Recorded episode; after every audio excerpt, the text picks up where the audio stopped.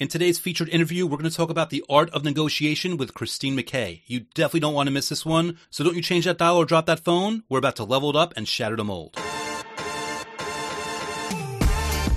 Question In a world where groupthink is the norm, others want what you've earned, and thinking for yourself will get a target painted on your back, how do you flip the script and level up your business, your money, relationships, your health, your status, and your life? That is the question, and this podcast will give you the answers. My name is Andrew S. Kaplan, and it's time to shatter the mold. Welcome, welcome, welcome to another episode of Shatter the Mold. Andrew S. Kaplan, really excited to be here with you today. We've got an awesome guest and an awesome interview for you, and you are going to learn a lot about negotiation. I guarantee you that. And you're going to be able to really apply it to all different areas of your life. But before we get there, Quick update on the last Law of Attraction book you'll ever need to read. I continue to be amazed by the wonderful five star rave reviews and all the positive emails that come in from all the new readers. Thank you so much for picking up the book, and also thank you so much for letting me know what you think about it. I appreciate it more than words can say. I'm also super grateful to report, as I've done in prior episodes, that the book's recently been featured in USA Today in an article titled 20 Reading Suggestions for a New and Improved You in 2021, and in Forbes in an article titled 21 Books to Read in 2021. You never know, there may be some more articles on the way after that, but in the meantime, if you haven't checked out the book yet, you can go ahead and go to lastlawofattractionbook.com. That'll auto forward you to the Amazon listing where you can get it in Kindle format or paperback, or if you prefer the audiobook, that'll be there for you as well. And if you don't want to pull out your wallet, you can always go to youtube.com slash Andrew Cap. That's where I publish content in support of this, for free of course, where you can check out new methods, you can listen to interviews with Law of Attraction experts, and a few other fun surprises there as well. But with that said, let's get straight to today's featured interview. Christine McKay is a global negotiation strategist boasting nearly three decades of negotiation experience in 53 countries and across countless industries. She's the founder and CEO of Venn Negotiation and the host of a brand new podcast called In the Venn Zone. We recorded this interview a little while back, so it may mention an older title for the podcast that she later updated, but it's a really unique show about the art of negotiation, and this was a really fun interview. So, with that said, let's switch up our mics and dive straight into this interview with Christine. I guarantee you, you're going to love this one. Christine McKay, thank you so much for being here, and welcome to Shatter the Mold. Thank you so much. I'm really excited to be here. I've loved the conversations that we've had before, and so I'm really excited to be here with you and your audience. Thank you so much. I'm excited as well, and it, it's so cool because I know you know you're you're launching a new podcast, and it's always interesting just the way the flow of a conversation goes with another podcast host. It always has this like this very unique texture and dynamic to it. And the thing that makes this conversation so, you know, interesting to me is just, you know, the topic of your podcast and really just the direction of your company and what you do as a vocation. I find it so interesting because it really is it's specialized. It's something where and we had this is actually the the last time we had a conversation about this. I think the interesting thing is, you know, it's something that can be taught, but most of the time by the time people get to it where they want to learn, they don't got time to learn. They just they need an expert who's going to come in. So I love the fact that one you offer as a service to do for people, but also you're providing this new vehicle to give people a glimpse of what negotiation is about, so that they they're kind of like they're being entertained and trained at the same time in this area. But yeah. with that said, you know, I know I kind of like gave a little bit of a, of a piece of this. What were all the the inspirations and motivations behind starting this podcast right now at this point in time for yourself? So I so as a global negotiation strategist and having worked in all these countries, um, I've worked with a lot of Fortune 500, and I did that for a long time. And I saw in that in my experience with those these big companies how much they took advantage of small businesses, and it frustrated me. And so I looked at looked at these companies. I looked at their their small business customers and suppliers, and I went there is no way that I would sign the deals that a lot of these smaller businesses are signing just in, to get, you know, a, have a marquee customer, for example. And so I have a client or I have a client and a, and a friend as well who makes manufacture manufacture small parts for NASA, Boeing, Raytheon. He's all over the aerospace defense industry. He has 12 employees, and one of those big companies sent him a contract where they want to be able to expedite 50% of an order at no additional cost. I'm like, how do you do that? Do you store inventory? Do you have it as raw materials? Do you do finished goods? Do you have the resources to be able to manufacture an expedited order? Do you have the contracts to be able to ship it? And the thing that's so frustrating is that example when when we when he got that contract and was telling me about it, I was like, you know what really frustrates me is that there are small businesses that have signed that contract without renegotiating that. Mm. Otherwise, that big company would not have it in its initial going out terms and conditions. And so for me, part of the the reason why small business loses so often against larger companies is because they don't have the access to training. We're never trained really to be negotiators. Even as I went to Harvard Business School, even at Harvard Business School, where they have training, we have a course on negotiation, they don't actually teach us how to change how we negotiate. They make us aware of some of the things that you should do, but they mm-hmm. don't like help you figure out how to change your personality or change your negotiation style to get more leverage. They tell you about how to do some of the analysis, but they don't talk to you about kind of the human aspects in a lot of ways. And so for me, in order to reach as many small businesses as I can to help them level the playing field, the podcast concept just kind of came to me as a way of saying, you know, one of the best ways to learn um, to learn is to actually um, do case studies. What a better way to do, do to reach a lot of people than to do case studies on a podcast, so people can actually listen to you know side one of this the negotiation and then listen to the other side of the negotiation. And then i come in and say given those two sides this is how i would this is this is where they have common ground. This is where they have you know still have a gap in what, what they need to overcome. And this might be in the areas of value that exist that they're not even seeing yet. And i'm really super excited about that. Hmm. Now, I might be skipping around here, but just you know, hearing that answer, hearing what you said, a, a word that pops out to me because I don't have a lot of experience with negotiation, is the term renegotiation. Mm-hmm. And one, by the way, I'm I might be describing this in a way that isn't really accurate of what the word means, so you can feel free to jump in and let me know about that. But I hear the word renegotiation, and I automatically have this um, almost like a constricting feeling in my chest because I feel like it's one of those awkward social situations where it's like, I know I gave my word, I know I promised X, Y, and Z, and now I'm changing my mind. And now here's the social pressure and awkwardness of me telling the person who I gave my promise to, along with the financial commitment. Like, is that really what this is about? Or is does renegotiate mean something in a different way? Or am I overinflating it as a way that most people do, which is why I've never been successful at it? So let me ask you a question. So when you enter into a relationship, do you expect the terms of that relationship to stay the same for the lifetime of that relationship? Um, it's it's so funny. I I shouldn't, but it's kind of like my brain defaults to that. But by that same token, I intuitively know that the conditions by which everything is built on will not maintain the same thing. Which is why even hearing you ask that perfectly sensible question, I shouldn't even be going in with that concept in my mind so the thing is is I, I kind of use my my marriage as an example. So my husband and i have been married for 27 years.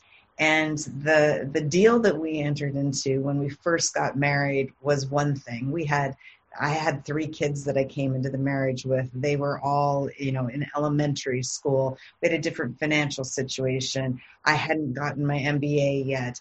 Um, we were living in one area, and life changes, and jobs changed, and our kids grew up and left home. And so the deal that we entered into when we you know got married was one thing but it has changed and we have renegotiated different aspects of our marriage mm-hmm. over time.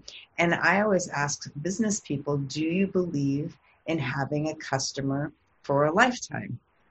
And everyone invariably raises their head yes yes. And i'm like do you have a strategy of renegotiation that you talk about in your sales process Mm. Nobody raises their hand. And I, and in my view, if you don't have a strategy that embraces the concept of renegotiation that you talk about in your sales process, then you do not believe in having a customer for a lifetime.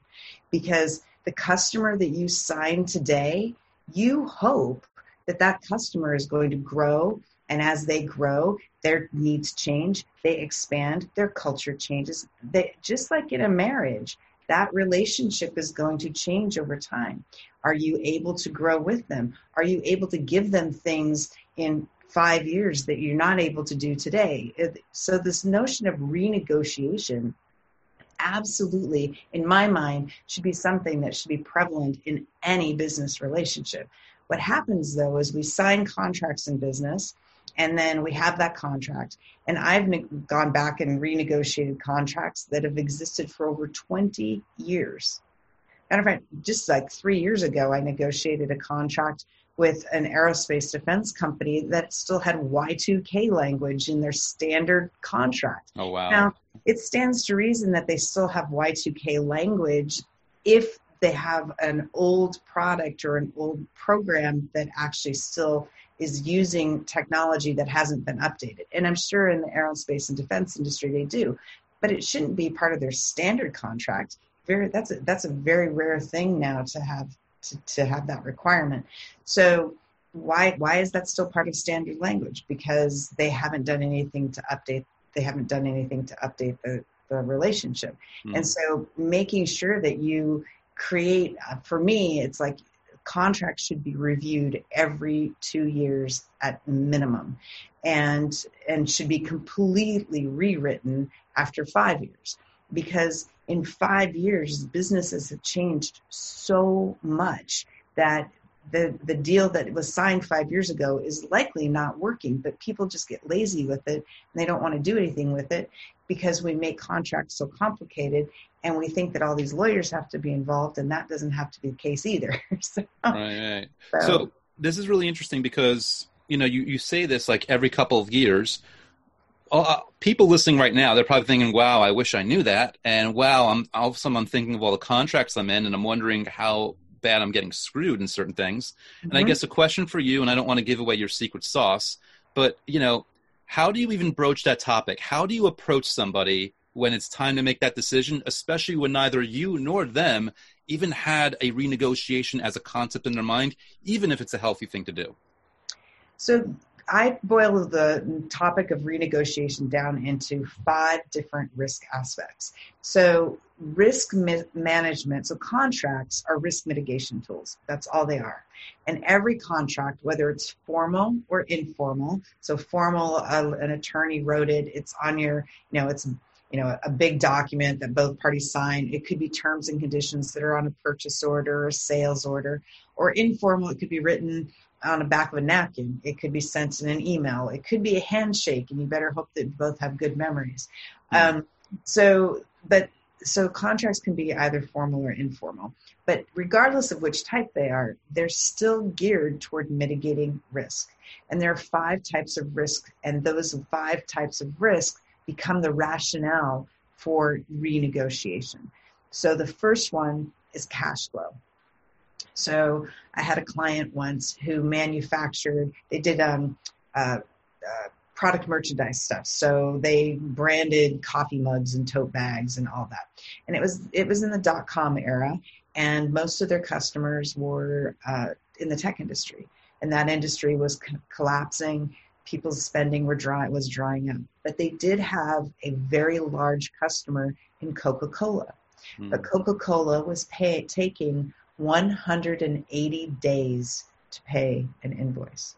Hmm. So this client had a lot of customers, um, but those custom, but the customer spending was shrinking, right? And that industry was dying. But they had this one big customer that they just couldn't get the revenue in fast enough.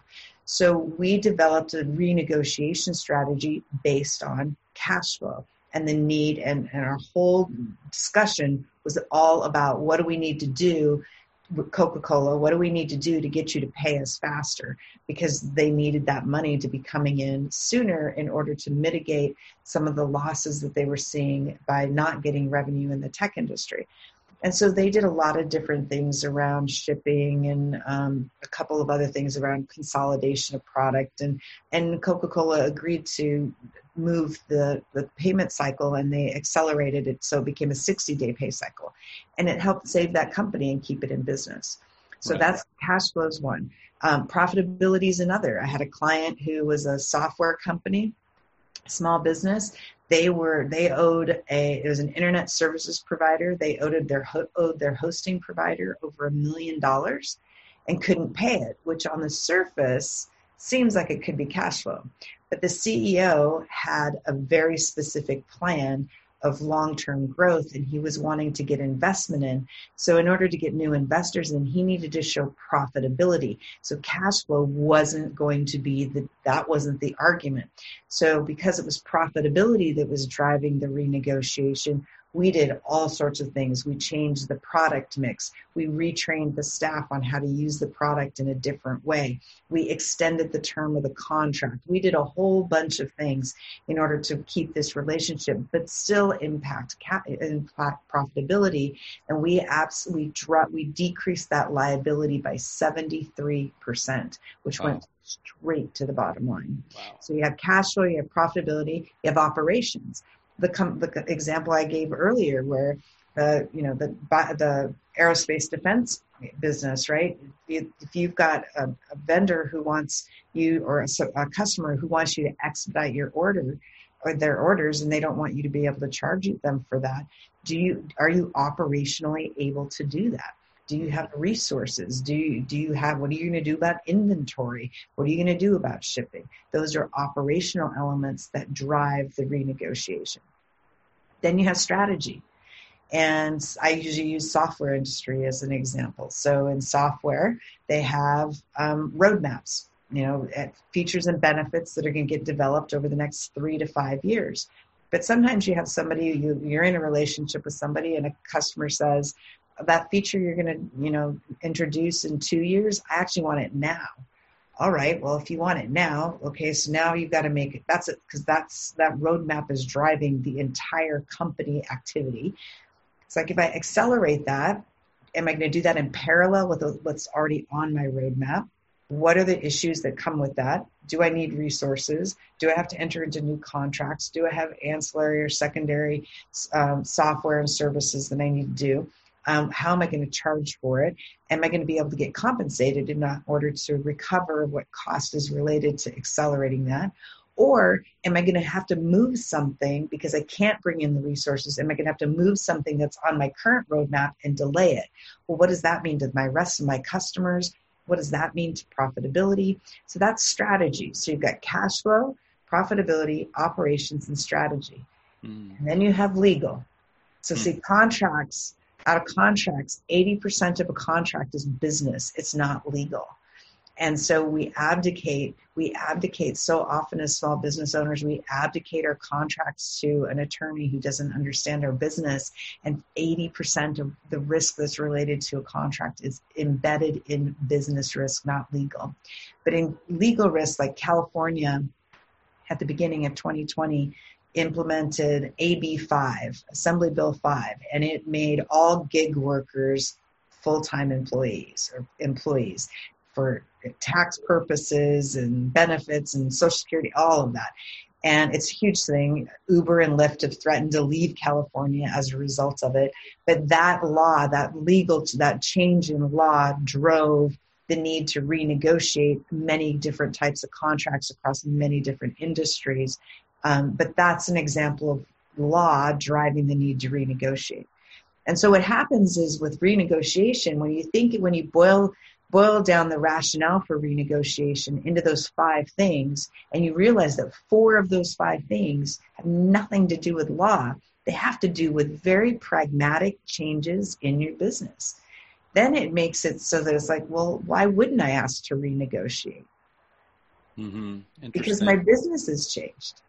So, and obviously we're we're going down this path of like you know because I asked about renegotiation, but mm-hmm. this is a situation where basically these are the kinds of things that you are accounting for upfront in like the podcast examples that you're going to give, you're going to basically showing people how to watch out for all these things. And these are kind of basically this is the context and the foundation from which you are going to be giving your reasoning as to why you're going in certain directions in mm-hmm. these negotiations. Yep. Awesome. And really, I mean, hearing you say this, that the clarification is um, that that I'm getting from this is when you're when you're basically approaching someone to renegotiate. It isn't from an attitude of like screw you, um, um, I'm screwing you over, and I'm deciding like to throw this away. It's listen, conditions have changed or have become outdated. Therefore, the current arrangement is not sustainable and therefore I need to have a conversation with you about what we can do to meet in the middle to maintain this moving forward. It's more of like it's not a confrontational thing, so to speak, although I'm sure it be, can become confrontational. But I would imagine that the ideal approach is something where it's more of like, listen, we're looking for a win-win here, and I'm letting you know about this now because otherwise we won't be able to continue anyway. So let's figure this out. Is that a correct way of putting it? Well, communication is key, and your ability to get a renegotiated deal. So the challenge, the difference between one of the big differences between doing a negotiation and a renegotiation. In a negotiation, both parties or all parties have mutual benefit in the negotiation. In a renegotiation, the deal that's not working for you may still appear to be working for your counterpart. Mm. So your counterpart does not necessarily appear to have an incentive to renegotiate that deal. But even so, that the way they're thinking about it, I was just talking last night to somebody who has real estate, and we, he was talking about the type of uh, tenants that he's willing to renegotiate with. They have to have been perfect tenants, period. And perfect tenant for him means that nobody that you could never, ever, ever have been late on any payment whatsoever to him. And that you have to have kept the property in pristine condition. And that you have to have had awesome communication with him. Mm. Right? So those three, if you if you hit all three of those and you need to renegotiate with him, then he's open to that. But if you're a miss on all three of those, he's happy to take his risks with you not being not continuing to be a, a tenant, because he's evaluating the cost of having you not be a good communicator, not taking care of his property, and the cost of late payment and what that means to him with his lenders, right? So he's evaluating that and saying, okay, I'm not, I'm not interested in that. He also shared that he goes through uh, 20 applicants to get one tenant. So he's very picky. So he does things up front in order to be able to mitigate his risk on the back end. Mm. But in one of the challenges that when people think about nego- renegotiation is they don't think about they don't think about those things and that's true across negotiation and renegotiation people especially in western cultures are very myopic and they focus very much on what they want what they need they have their checklists that they're going through and saying, I want this, I want this, I want this. And they don't spend enough time evaluating what how what they want is going to impact their counterpart. And in my view, it's one of the biggest mistakes people make in negotiating because if you can't articulate what you want in relationship to what your counterpart wants and needs, then your ability to get to be successful in your negotiations is diminished. Yeah, and I, I may be oversimplifying this, but it's basically about understanding the right carrot on the right stick for them, so that you can get your carrot that you want also. That's exactly Yes, that's that's not oversimplifying. That's exactly right. That's exactly awesome. right. Yeah. And, and it's really cool talking to someone like you about this because again, um, you know, you're someone who's negotiated all over the world. Mm-hmm. And and I wonder, do you take that exp- like when you're either coaching someone through a negotiation or you're negotiation, you're excuse me, you're negotiating on their behalf? Do you take the mindsets from other places that are a little bit more conducive and kind of inject that and try to infuse that with what you're doing in maybe more Western culture, or do you keep it straight the way it is based on the region that you're in? So there's certain things that I adjust, and there's certain things that I don't. Um, I think that it, it varies. So what my experience is, is that people are people everywhere. And while we have different cultural ideologies that drive certain types of behavior, um, like the way that the Israelis negotiate is different than the way the Canadians negotiate as a general stereotypic role, which is different than the way people in uh, Argentina negotiate or people in Japan negotiate. And it is true that there are absolutely cultural implications of negotiation. And I, when I was starting to, when I learned negotiation, I was working in Southeast Asia. And so some of my negotiation style is based off of the things that I learned early in my negotiation career, which was almost 30 years ago now. So, um, but what I find is that, you know, there's that whole saying, you know, things, it's just business. So I don't, I don't believe that. Um, because at the end of the day, and Chris Voss wrote a really good book called Never Split the Difference. And I like what some of the things that he talks about in the book mm-hmm because he brings things down to humanity. And one of the things that he says is that negotiation is inherently emotional. Mm. And and that is absolutely true. And the person who controls their emotions is the one who's the most likely to succeed more and get more of what they want out of out of the negotiation process. So I adjust one of the things that I do, and because at, at Venn Negotiation, we do programs to help people learn how to negotiate as well as doing negotiation on behalf of our clients. And when we're teaching people how to negotiate, we actually we have an approach where you can learn um, where you can you start to, you learn your negotiation style and how you communicate and then once you learn your negotiation style you start to practice all of the negotiation styles because there, there are four primary negotiation styles and we all use all of them it's just that we don't do them intentionally and we tend to default to one and even when i was at harvard this was a, a thing that while the negotiation training at harvard is just amazing and my time at harvard was phenomenal. The negotiation course, I used to get into debates all the time with my professors, and one of the things that I would debate with them on was you're not teaching me how to negotiate differently. You're teaching me how to evaluate the success or not of my negotiation, but how do I adjust my personality? How do I change a style? How do I, you know, accommodate or not, right? So like if somebody, so we call the the styles we call it champion. A champion is somebody who sees the negotiation as a battle, and they go to it armed and armored, and they are all about winning at all costs. And we all have encountered somebody who negotiates like that.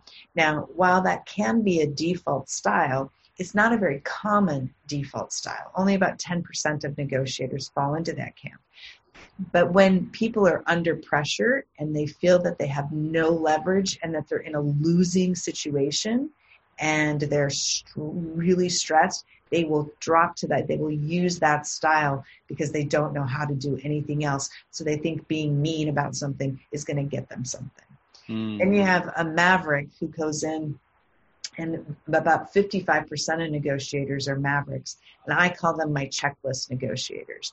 They have their list of 10 things. They get item one check item two check and they just go down and they check their lists off and they walk out you know maybe they got 8 out of 10 of the things on their list and they go woohoo i got an 80% yeah i did great great negotiation. But what they failed to realize is that the two things that they didn't get were the only two things that added real value mm. Because what they're not good at is seeing the interconnectivity between the among the different things on their list and figuring out what their trade-offs are. They do, they look at their list and kind of a lot, uh, look at them all almost equally and say these are all important to me.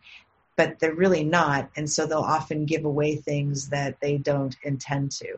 And they also they don't they don't they're they're not trying to to um, battle their counterpart, but they don't care about their counterpart as long as they're getting what they want. Yeah.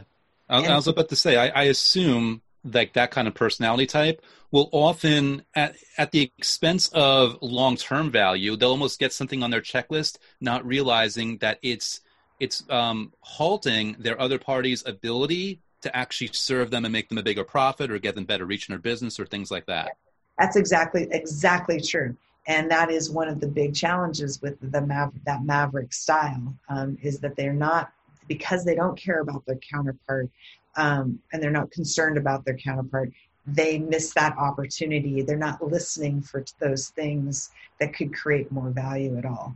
Mm-hmm. Um, then you have a benefactor, and the benefactors they appear to care about relationship. And I say appear to care about relationship because they do everything that they think they need to do in order to preserve the relationship when they're at the negotiation, the proverbial negotiation table. What that really means is that they're very conflict avoidant. And as a result of being conflict avoidant, they'll sometimes agree to things that they actually cannot deliver, which mm. in turn ends up hurting the thing they care about the most, which is relationship, because they're not able to deliver. They also often will feel that they've been taken advantage of or walked on in a negotiation because they're not asserting what they're themselves and what they need and want. And as a result they can sometimes become passive aggressive in their relationship.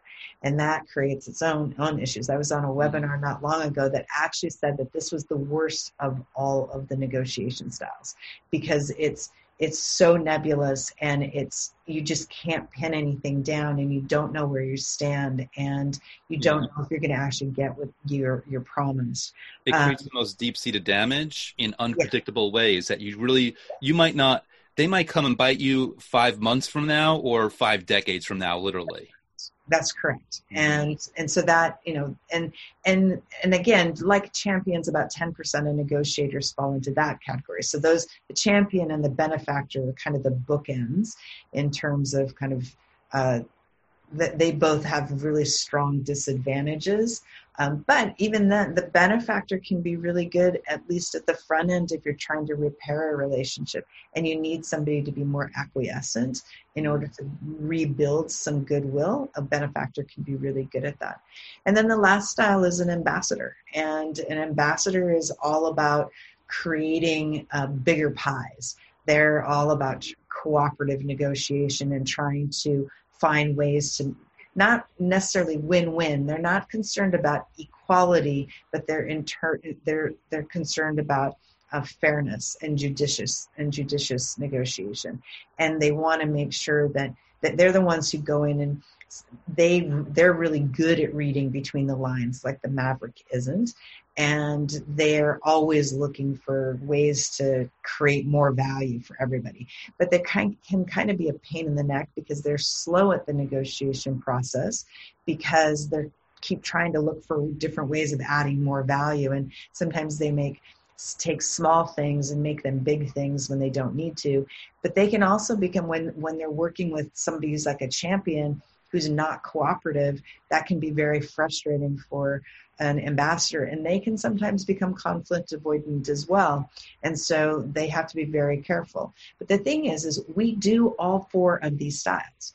But the thing is, is that we start when we're little kids and we start we figure out which style works best for us which one is going to get us the most of what we want and then we just keep going back to that style without any intention and so, what if you can learn how to adopt a style for a situation, authentically adopt a style for a situation. So it's not like gaming it. It's just like, oh, this is a really bad situation. These guys, you know, we have a really bad relationship. I need to pull more of my benefactor out.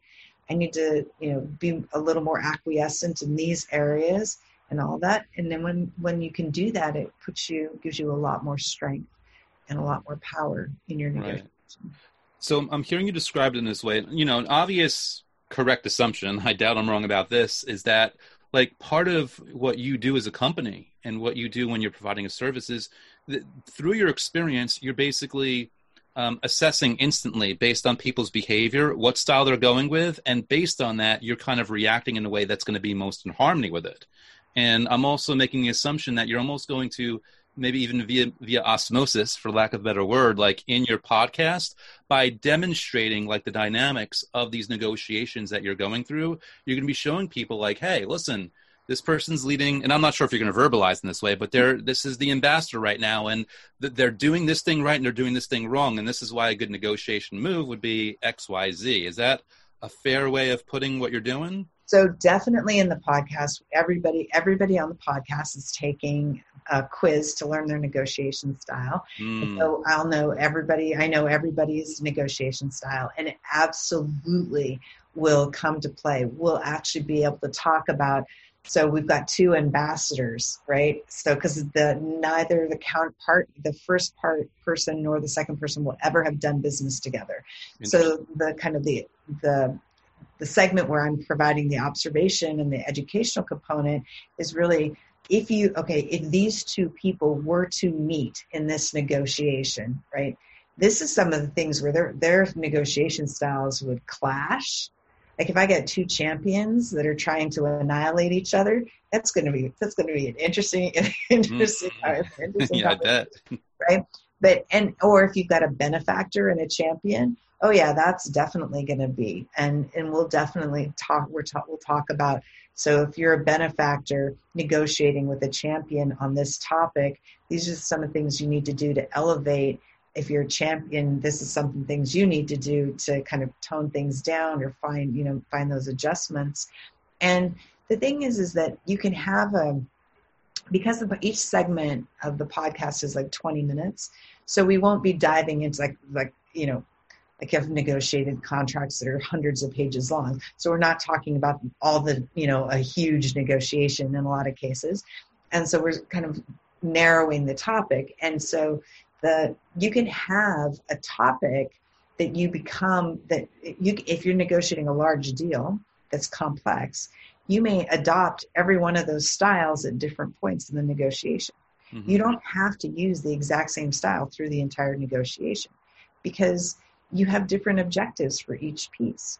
And mm-hmm. this is one of the things that people don't do a good enough job usually in, in and that is preparing for the negotiation.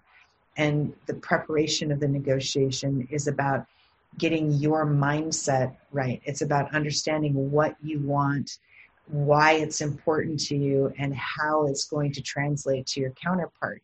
And if we don't do those three things up front, then you you're not able to then take and figure out how does how do the different styles play into the different aspects of what it is that I want.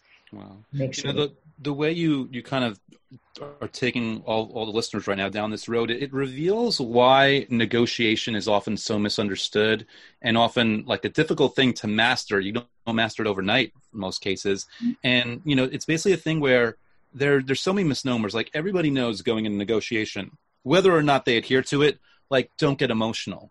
But that is such an incomplete answer. It's it's about understanding emotions. Like it isn't just about keeping your cool. It's about understanding the dynamics of emotions and how they may be driving you or the other party during the negotiation, before the negotiation, and like throughout the whole life of this relationship, whether it's a one year contract or a 10 year contract or whatever it might be. This isn't about like, oh no no don't lose your cool that is such a simplified incomplete way of looking about this it's more about understanding yeah. emotions understanding the consequences of how one or the other person's emotions may come into play how it's almost like um it's like the butterfly effect you know you you piss one person off in this moment it's going to affect the whole negotiation because it's going to stick in their craw they're not going to forget about it until they get they want on something else that you weren't even anticipating it could be like such a weird long complicated web um, and that that's basically what I'm getting from this because there's so much to this. And this is also, by the way, like thank you for because I've never heard of a podcast like this before. Thank you for championing this kind of mindset, just in terms of like listen, understand the dynamics so that when you go into a negotiation, you're actually building it in a way that it's going to lead to a more conducive relationship with that other party where you're making money and you're providing value. And ideally you have a life that's a lot less a lot more free of stress so that you can do other great things in your business and in your life. Absolutely. And i mean again negotiation is about relationship. And that is i mean i when i when i do events i, I just spoke at an event yesterday and i was like if you if you have a parent raise your hand. And i'm like you're an a you are an amazing negotiator. At, at, mm. when you were a child you were an amazing negotiator. And if if your if your listeners have any of your listeners have kids you look at your kids and they're like, oh my God, they can negotiate like crazy. Um, but after over time, we start we get all these messages around it. I was on a podcast a couple weeks ago, and I will. This was like I will never forget this. This guy was, um, he was talking. He's like, How, why would you? And I'm going to do what he did. He's like, why would you ever want to talk about negotiation? Mm. It's all about conflict. I mean, and he literally clenched his fist and protected his body. Yeah, we're, we're going to have this on video, but for those listening on the audio, as Christine was saying those words, she was clenching her fist and basically like cover, like like protecting herself, or, yeah, or going in, in, a, yeah. in a, an evasive mode. And and that's what he did, and I was like, wow, this is a this is a gentleman who clearly sees negotiation as conflict, mm. and conflict that he's not won as often as he would like. And he's if he were to do the quit do the negotiation quiz, he's probably a benefactor. And um, and the thing is, is that negotiation isn't about conflict. It's actually about how to avoid conflict. Mm-hmm. And I, I actually it was on that same show that I was I said here the thing is is that when we are negotiating, right, and we have contracts, contracts, formal and informal, are about hope. And I was like, all my, and, and now I talk about because this is, I truly believe this, and my lawyer friends, they laugh at me, and I'm like, but think about it. You have two people or more, and you you you each have something the the other person or, or company wants, and so you come up, you get you create this business case, you do this analysis, you you know you come up with this contract and what you're going to pay and how delivery is going to look like. You know, you've got all these different parameters to it, and it's all based on the hope that the relationship will be mutually beneficial over time. Mm-hmm. And so when we think about negotiation as conflict and as something that you know ev- emotes right this like intense fear for a lot of people it's really unfortunate because it, it doesn't need to be that way because it's really all about the hope of a future together that's going to be better than the future would be if I didn't have that relationship. The thing is, is that what people convince themselves and this is why the hardest part of any negotiation is the negotiation we have in between our ears. And you, the work, the work that you do around law of attraction is hugely important in negotiation. If you don't believe that you deserve something, if you do not believe you are worthy of it, you are not likely to get it even if you ask for it. Mm-hmm. Because you have to have faith that it's doable. I tell a story about buying two cars for the price of one plus $5,000. I actually walked into the dealership and asked for two cars for the price of one. And people usually go, What? um, but I knew because I had done homework that it was a doable proposition for the car dealer. I'd done all this research, all this homework, all this analysis, and I was like, the dealer legitimately could sell me two cars for the price of one. I happened to be wrong on my inventory holding costs by about five grand, so we upped the offer. So I bought two cars for the price of one plus five thousand dollars. Mm-hmm. But it was because I, I had I had conv- I had told myself that it was a doable thing because I had done my homework and I was prepared. But in terms of kind of law of attraction, I was like so confident that I was. There was no question that it was going to happen. Yes. Like, yeah, it's totally. And, and even even for people that didn't, I mean, I obviously believe law of attraction is legit, but even if people that don't believe that, it's then just call it the confidence that comes across in your body language, the, the cadence in your voice, your subconscious mind putting pieces together and, and clicking things together so that you have a better strategy and that you figure things out. Like, yeah, law of attraction I think is legit, but people that don't believe it, there's a lot more reasons than that to want to have that confidence. Absolutely. Mm-hmm. Absolutely. Mm-hmm. So, yeah that's amazing. Now I have a bit of a, a loaded dual double question, even though that was redundant in how I said that. Um, and and you'll see like the wisdom in it. And I always just you know I whenever I'm with an expert, I try to get some really bang for my audience's buck, especially since they're not paying anything right now. Um, so I want to give you two for instances. Okay. One is an instance, for instance, where um, you're at the negotiating table and you can tell that the other person is i guess they're um, a champion from from remembering the terminology yeah. right or they're they're basically bullying you and they've they've they've taken too much leverage and too much power and you want a, a power move that's going to reestablish your positioning. On the other hand, another situation, so hopefully I just look like I'm more mature in my questioning. You also, maybe you're such an experienced negotiator that you recognize that inadvertently for an ambassador, or maybe I'm using the wrong term, they're giving too, or a benefactor, they're giving too much right off the bat, and you know it's going to mess things up down the line, even though they seem like happy rat. So my question is, when you're getting bullied, quote unquote, what's a good power move to reestablish position? And when you're inadvertently bullying the other person or they're letting themselves be bullied what's a power move to get them back on even plane so that the negotiation will end up being healthier in the long term?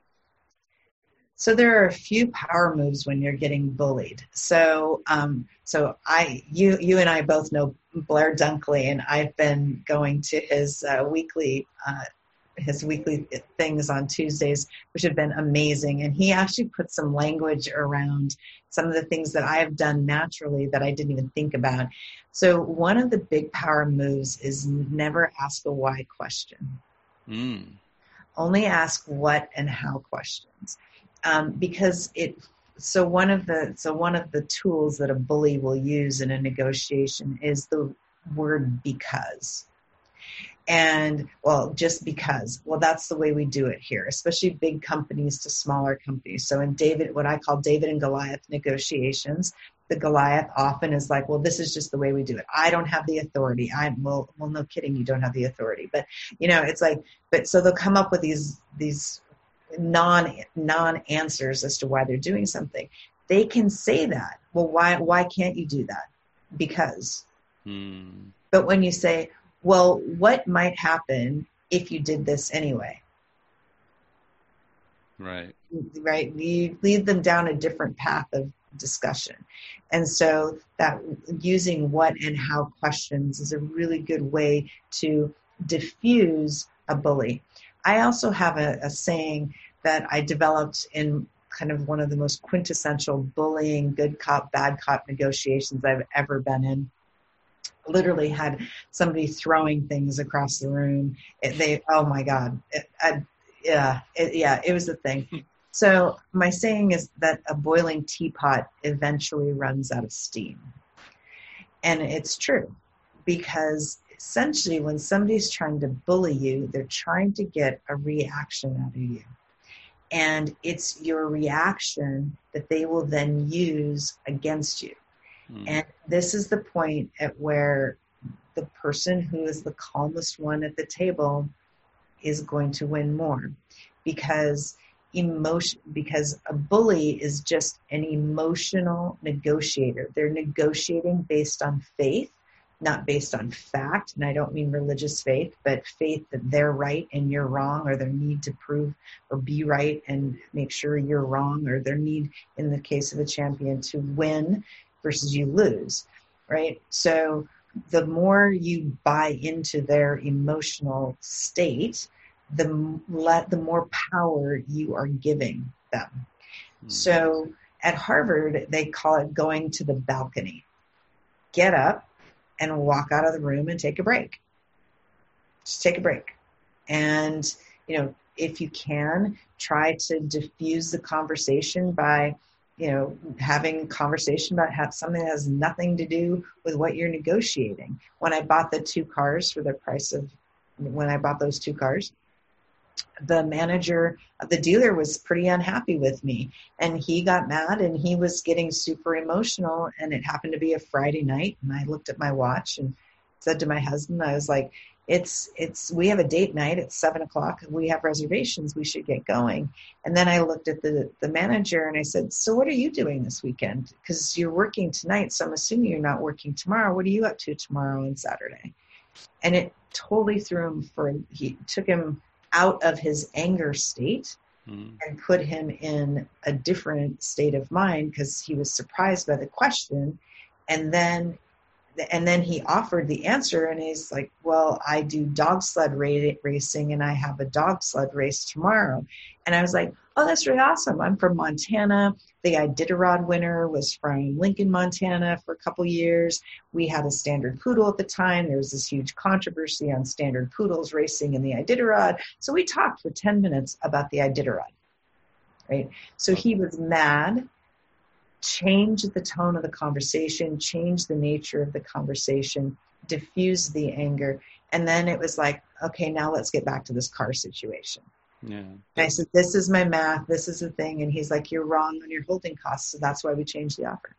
It's really interesting because, like, basically, and I mean, I I know you're aware of this stuff also, but kind of like we've we've entered the copywriting sales world, where, like, for example, you don't say because. Like anyone that's read uh, Robert Cialdini's uh, Influence, they know that you can use yeah it's great right? They know that you can use the word because as um you know basically you know leverage in in your in your position. But also i mean you basically described a pattern interrupt where you're talking about yeah. getting up and leaving the room, when you're talking changing conversation. It's a pattern interrupt, which is brilliant because in the end, in many ways, a negotiation is a sale. You're selling them on on doing business and on on keeping faith with whatever agreement you, are making together. Mm-hmm. Now, um, just to follow the thread on this, thank you for answering that other part. Um, just to follow up on the part about like you know you recognize that inadvertently this person's letting themselves get bullied, and you don't want to like lose face but you do have to give them some kind of way by which they're reestablishing some kind of even ground just and let me know if that doesn't happen but i'm assuming it happens like mm-hmm. when when you're at that level of the game where you can identify that and you know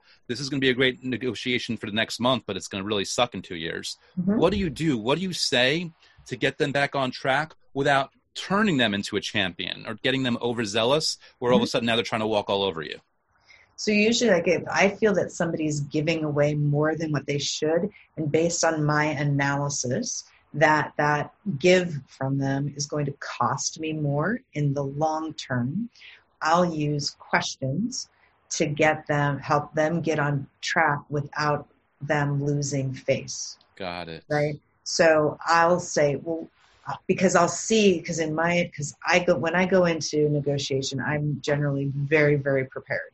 So I've done a lot of homework on the the financials of what my world looks like, what the counterpart's world looks like, and what the deal looks like, mm. and how the deal is going to impact both of us.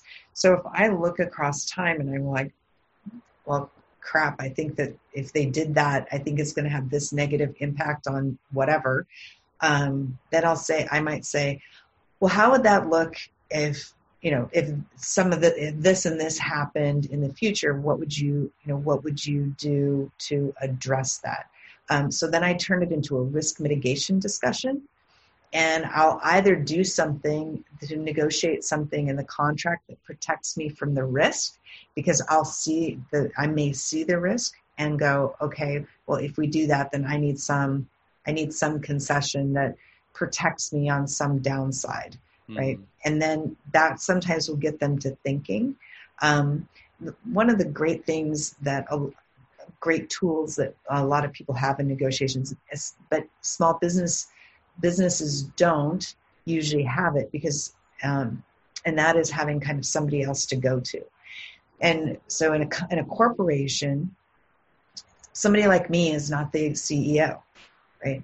Somebody like me has the CEO to go to to say because I can sit in a table and say, well, I can I can try to do that. I just don't know if I can get that approved. But in a small business, it's usually the CEO and the owner who's doing the negotiation. The buck stops with them.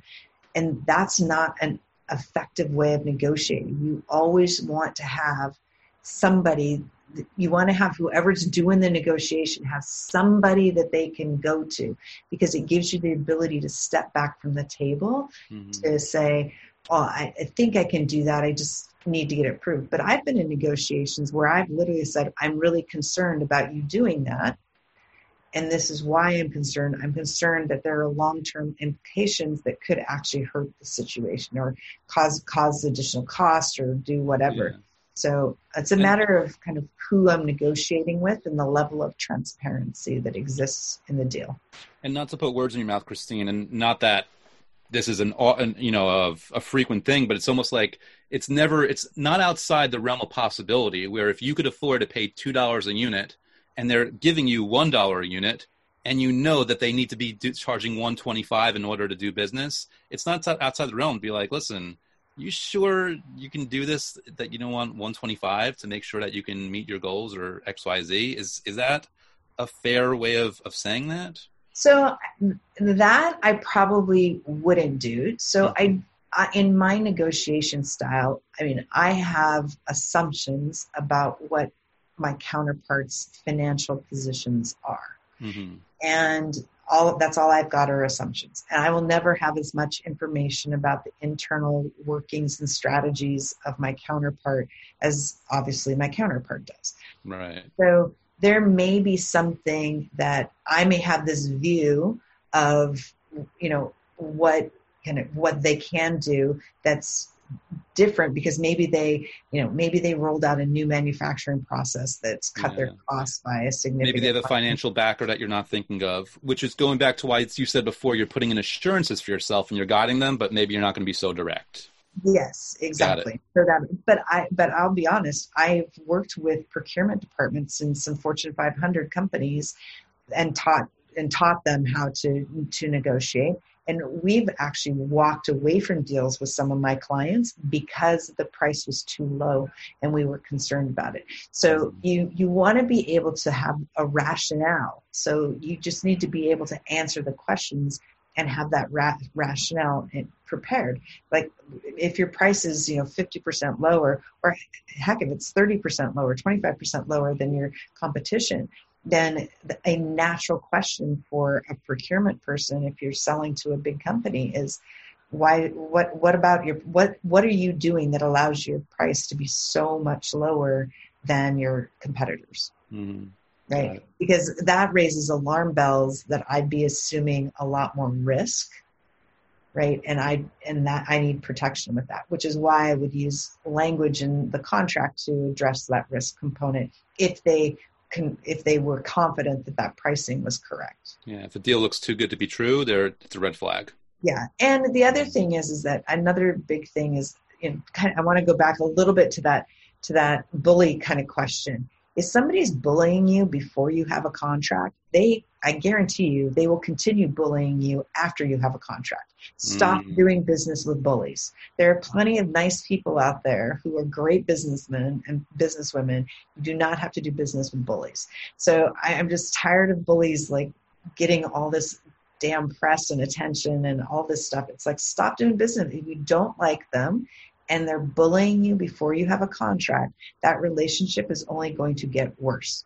Mm you I we'll find out in a minute or two, but you may have inadvertently answered my final question of the day for you. But we'll get there. Before we get there, my second to last question of the day for you is, you know, obviously this has been really intriguing. If people want to learn more about you and even connect with you, what is the best way for them to do so? So we talked initially about renegotiation, and so what I want to do is give your listeners a gift. So we have a negotiation, a renegotiation webinar that we want to offer to your guests for free. So they can just text renegotiate to 26786 and they can take that webinar do that for free they'll also get my seven essential elements to successful negotiation and they'll get to take a quiz to learn their negotiation style Nice, and I'll, I'll put this in the um, in the description of of the show on on shatteredandboldpodcast.com. I'll also put it in the YouTube subscription when I upload the video. And um, I imagine you know that this will be out when your when your podcast is up so i'll put links to that as well for people. Awesome. Thank you. Yeah for sure. And i guess my, my last question is and again i don't know if you, you inadvertently answered it but you know just given your the skin that you have in the game and the experience that you have here if you could go back to your younger self starting on this journey and give her like what is the number one piece of like negotiating advice that you'd want her to know right away from the get go so that she could basically save herself a lot of headaches that could have just as easily been, been learned and that one statement or that one piece of advice that you could have given her? Uh, can I do two?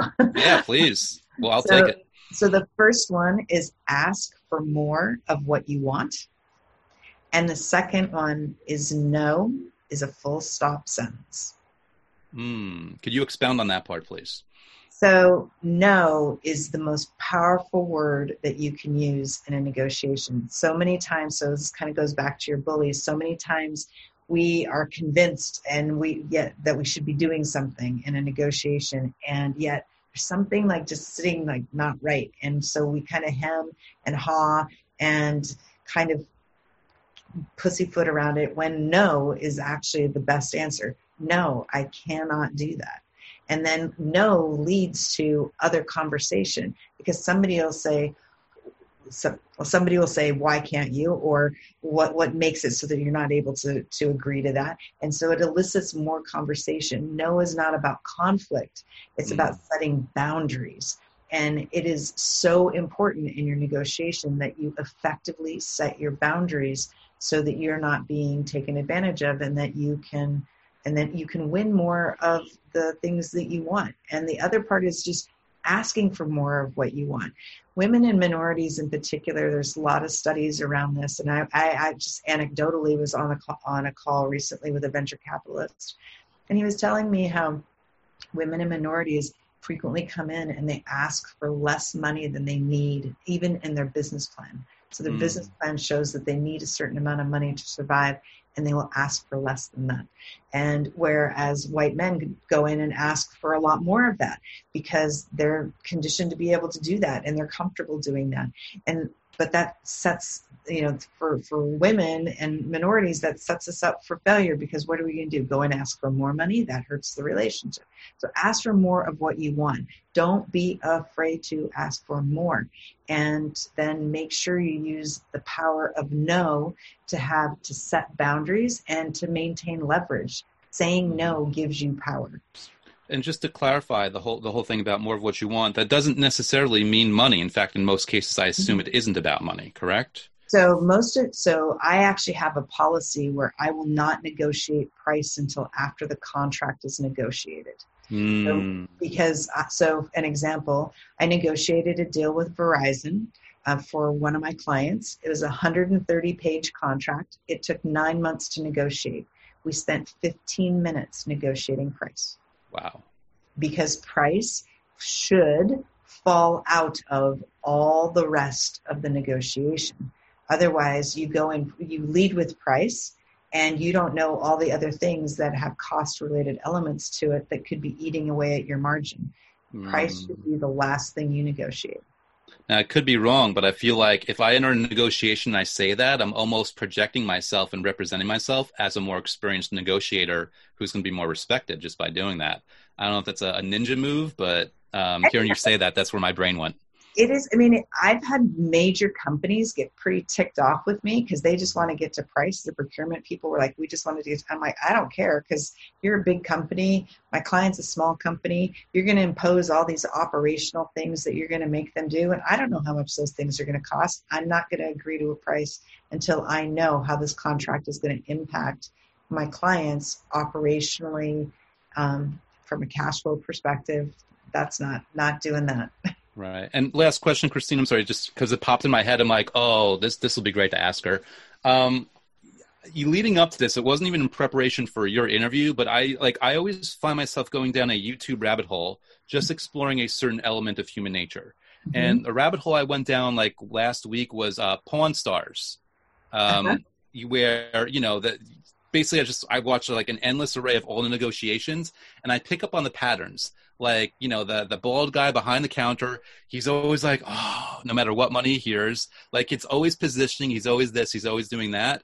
And the lesson that I learned is like from these people is like at least from Pawn Stars. I'm not about this. It's like they should always be asking for way more money in those cases because he's always going to undercut them. Mm-hmm. My question to you, as it relates to real world negotiations that have nothing to do with pawning something off, is it strategically sound to ask for more money with the expectation that they're going to try to lowball you anywhere anyway and they're going to try to make you meet in the middle so you're trying to get a stronger position to backtrack to something that you want is that smart or is that stupid or does it depend on the situation it, it definitely depends on the situation. I mean, in your example around the pawn stars, right? So there's, I make a delineation between haggling and negotiating. So like that pawn star element is more of a haggling situation. Um, and less of an actual negotiation. Because that's um, just about money and not about all these other things. Yeah, you don't have you don't have the. I consider haggling something that when you don't have a lot of levers to pull, and it ends up being mostly about money. You might have a few other things, but it's mostly about money. Whereas negotiation is there's generally something that's more complex about it that impacts money, but the money isn't the only element and oftentimes isn't the most important element of the negotiation. You know, I'll tell you, Christine, I, I give a lot of thought lately to like why I'm doing this podcast. What are the peripheral or unexpected benefits that I get that I didn't necessarily anticipate or expect in the beginning of my journey? And one of them that I certainly get is this opportunity to interview, um, you know, world class experts in a field and basically get a free consultation and get to pick their brain for an hour um, for free. Like, how cool is that? Um, yeah. And I think today's conversation is a perfect example and i and i, I, highlight today is because people basically are going to get this with you every day when they check out the podcast but thank you for coming on this show and sharing your wisdom and insight and answering my questions because I know I like to go in different directions and and you met me more than halfway on every single one. So thank you so much for being here. I'm really grateful and I'm so excited for how this insight and advice might help the listeners in so many different ways in the future uh, I'm very honored to be here. Thank you so much, and thank you to all your listeners. So happy negotiation. Thank you again, Christine. That was an amazing, amazing interview. I really appreciate it. Guys, if you haven't done so already, now's the time to pull out your phone, hit that subscribe button, and while you're at it, leave a quick, honest written review. And also be sure to check out In the Ven Zone, Christine's new podcast. I'm going to leave a link to that in the YouTube description of this if you're watching this in video format, or if you're listening in audio, I'm going to leave it in the section on shatterthemoldpodcast.com where this interview resides. I'm also going to leave in those texting instructions that she gave if you want to check out her webinar on renegotiation and her other bonuses.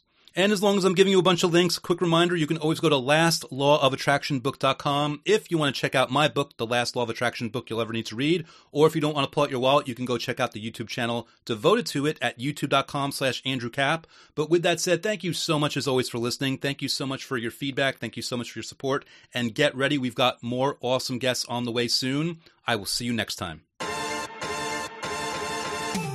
Thank you for listening to Shatter the Mold at www.shatterthemoldpodcast.com. My name is Andrew S. Kaplan.